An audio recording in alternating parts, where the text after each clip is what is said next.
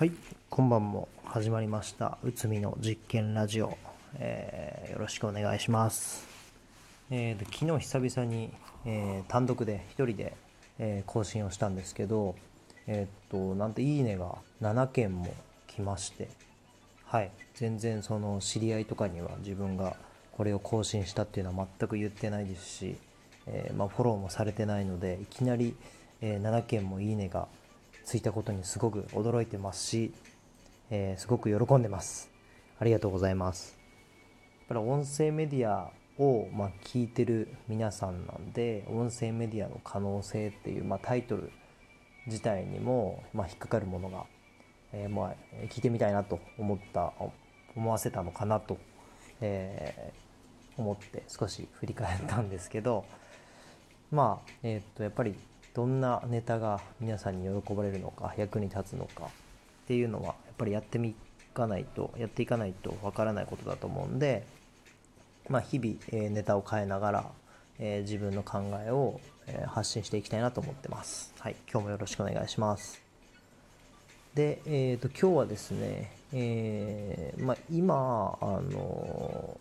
夫の取説妻の取説あの黒川伊保子さんっていう方が書いていて、まあ、ベストセラーにもなっている夫の取説妻の取説っていうのを、まあ、夫婦でそれぞれ、えー、と読んでる状況です。で妻は夫の取説をから僕は、えー夫なので、えー、と妻の取説から読んでるっていう形で、えー、と2人ともまだ完全に2冊とも読み切ってるわけではないんですけどもあの、まあ、この本はあの男性脳とか、えー女性脳っていう、まあ、それぞれの性別、えーの、えー、と脳みその特性を研究してそれを元にした、えーまあ、文字通りのそれぞれの男女の取扱説明書のような本になってます。でちょっと我が家はあの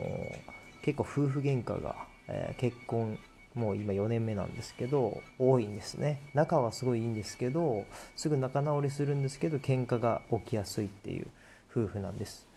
はい。なので、まあ、それをこうあの、まあ、子供も生まれてでちょっといい加減この喧嘩の頻度を、まあ、減らしたいですし、まあ、もうできればもう本当喧嘩ゼロにしたいなっていうことをお互い真剣に考えてますんで考えてえっ、と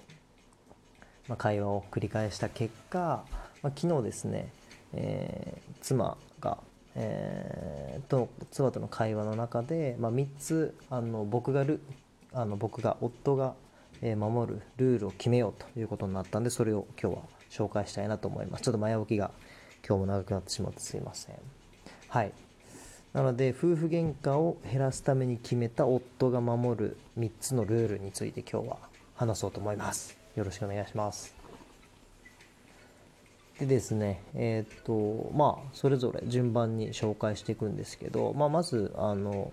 3つ、えー読み上げたいなと思います。はい。でまず、えールール1つ目です。僕が守る夫が守るルール1つ目、えー基本的に妻の意見には、え共感して相づちを打つ。これが1つ目です。え2つ目はネガティブな妻にネガティブな発言があったら大変だったね大丈夫という。はい。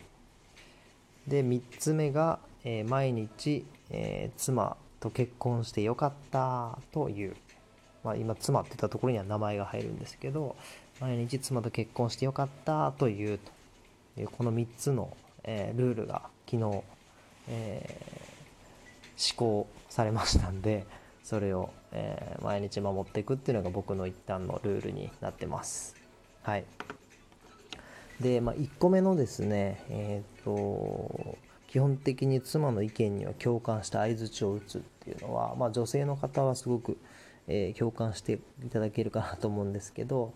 まあ、やっぱり男女性っていうのはやっぱ共感してほしい生き物だというふうにこの取説にも、まあ、書いてありましてあのまあ解決は求めてないと。発言したものに対してうんうんそうだねというふうに共感してもらうっていうことでもうそこで女性としてはもう満足をする。で逆に何かこう反対の意見を言われたり正論を言われたりすると、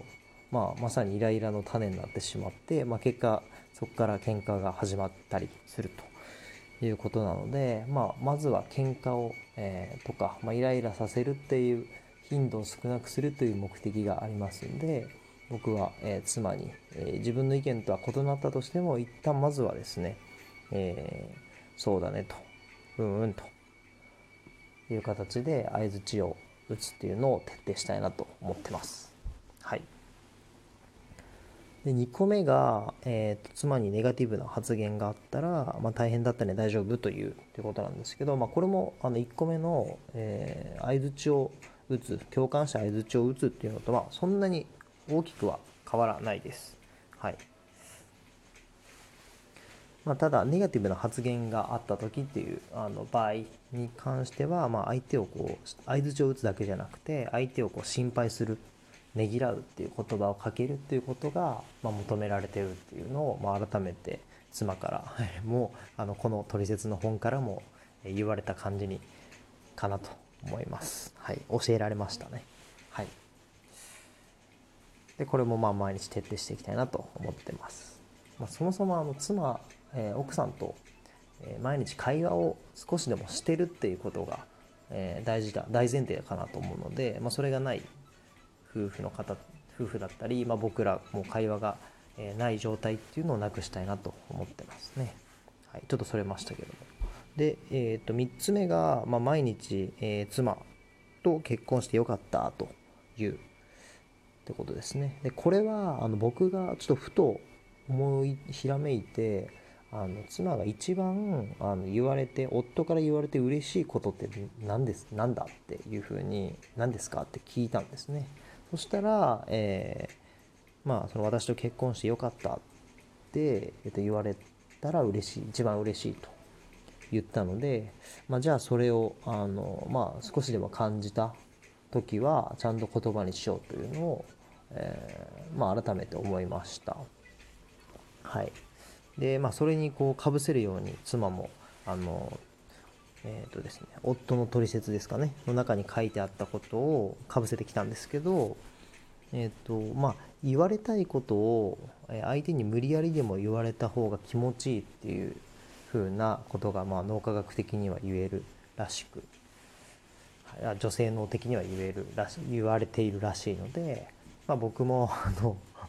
もう本当にボットみたいに呪文のように、えー、言う